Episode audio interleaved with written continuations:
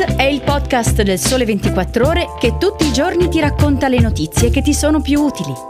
Su tutte le piattaforme gratuite e sul sito del Sole 24 Ore.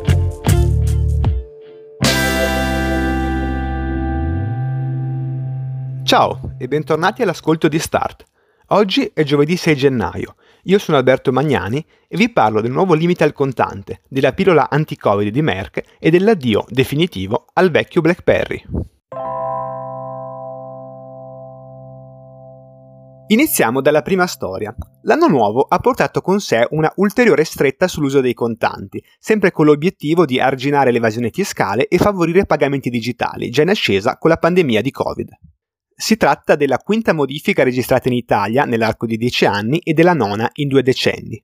Dal 1 gennaio 2022, nel dettaglio, il tetto massimo per i pagamenti è sceso da 2.000 euro a 1.000 euro, dopo essere già passato da 3.000 euro a 2.000 euro nel 2020. Per l'esattezza, i cittadini italiani potranno pagare cash fino a 999,95 centesimi, una cifra esatta figlia dell'obbligo di arrotondare per eccesso di difetto ai 5 centesimi più vicini all'importo. Esistono comunque alcune deroghe. I cittadini stranieri che spendono in Italia per l'acquisto di servizi legati al turismo possono spingersi fino a un tetto di 15.000 euro, anche se l'eccezione prevede degli adempimenti a carico del venditore o del servizio comprato. È il caso dell'invio di una comunicazione all'Agenzia delle Entrate o del deposito dell'incasso il giorno successivo da un intermediario autorizzato. Nessuna flessibilità invece sui pagamenti in più tranche, anzi il divieto scatta anche quando la cifra è corrisposta in più soluzioni inferiore alla soglia, che appaiono frazionate in maniera artificiosa per aggirare il tetto massimo. Le violazioni alla disposizione comportano una sanzione amministrativa pecuniaria dai 1.000 ai 50.000 euro, con un minimo edittale ridotto dal 1 gennaio 2022. Si vedranno col tempo i risultati. I contanti, come avevano già scritto a novembre sul Sole 24 ore Dario Acquaro e Cristiano Dell'Oste, restano infatti la modalità di pagamento preferita dagli italiani, confinando il nostro paese al 25 posto su 27 dell'Unione Europea per numero di transazioni pro capite con carta.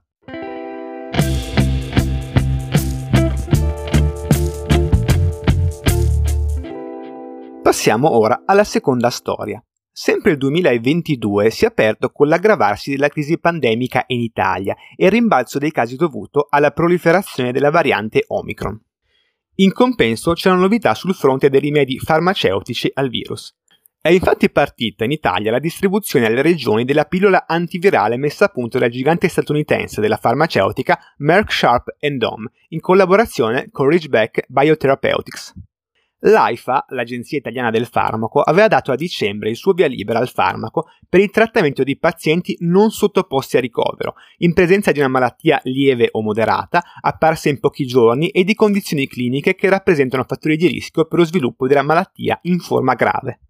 Come spiega nel suo servizio Nicola Barone, la pillola è un antivirale orale con utilizzo entro 5 giorni dall'insorgenza dei sintomi.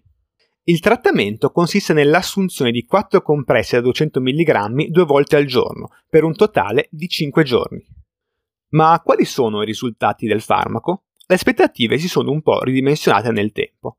A fine novembre è stata infatti la stessa azienda a dichiarare che il prodotto risulta efficace al 30%, 20 punti percentuali in meno rispetto al 50% indicato dagli studi preliminari di fase 3. Ad oggi il prodotto è stato distribuito per un totale di 11.899 confezioni da 40 compresse. La regione ad essersi aggiudicata la scorta maggiore è la Lombardia, con 1.800 confezioni totali.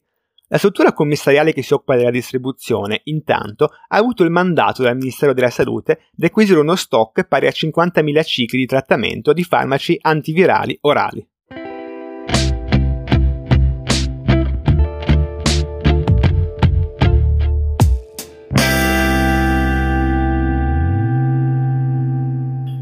Chiudiamo la puntata con un tuffo in un passato tecnologico neppure così remoto.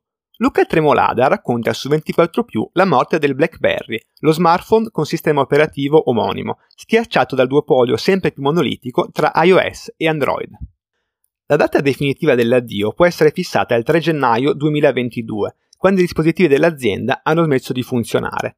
Ma l'agonia si trascinava da anni, tanto che il prodotto appariva già come una sorta di reperto dei tempi andati.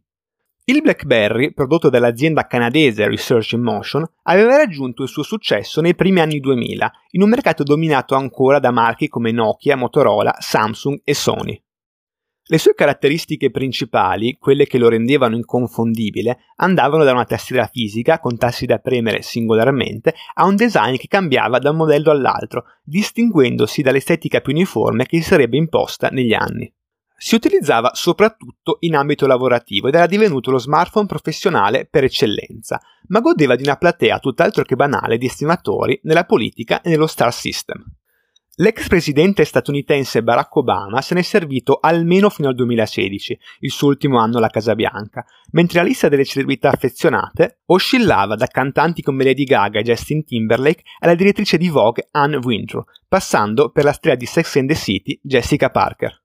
L'inizio del declino viene fatto risalire al 2008, con la comparsa dell'iPhone e di un'evoluzione del settore destinata a soppiantare il vecchio BlackBerry. Le vendite, ben oltre 50 milioni di unità ancora nel 2011, scivolano inesorabilmente fino a minimi di 4 milioni di unità appena 5 anni dopo. Nel 2014, a crisi già irreversibile, l'azienda prova un colpo di coda con Passport, un modello con schermo quadrato da 4,6 pollici che cerca di intromettersi nella concorrenza agguerrita tra gli iPhone e i Samsung Galaxy. Non funzionerà, come si rivelerà inutile anche il tentativo di restare a galla concentrandosi solo sul segmento dei software. A livello strategico, scrive Luca Tremolada, il tramonto di BlackBerry può essere imputato all'ostinazione dell'azienda di restare ferma sulle proprie posizioni, andando in direzione opposta a tendenze che sarebbero divenute sempre più inarrestabili. Insomma, il BlackBerry è rimasto unico, sempre fedele a se stesso, ed anche per questo che oggi c'è chi lo rimpiange. Siamo arrivati al termine di questa puntata di Start. Se avete dubbi, curiosità, critiche, scrivetemi come sempre ad alberto.magnani chiocciola il sole 24 ore.com. Start intanto torna domani. A presto!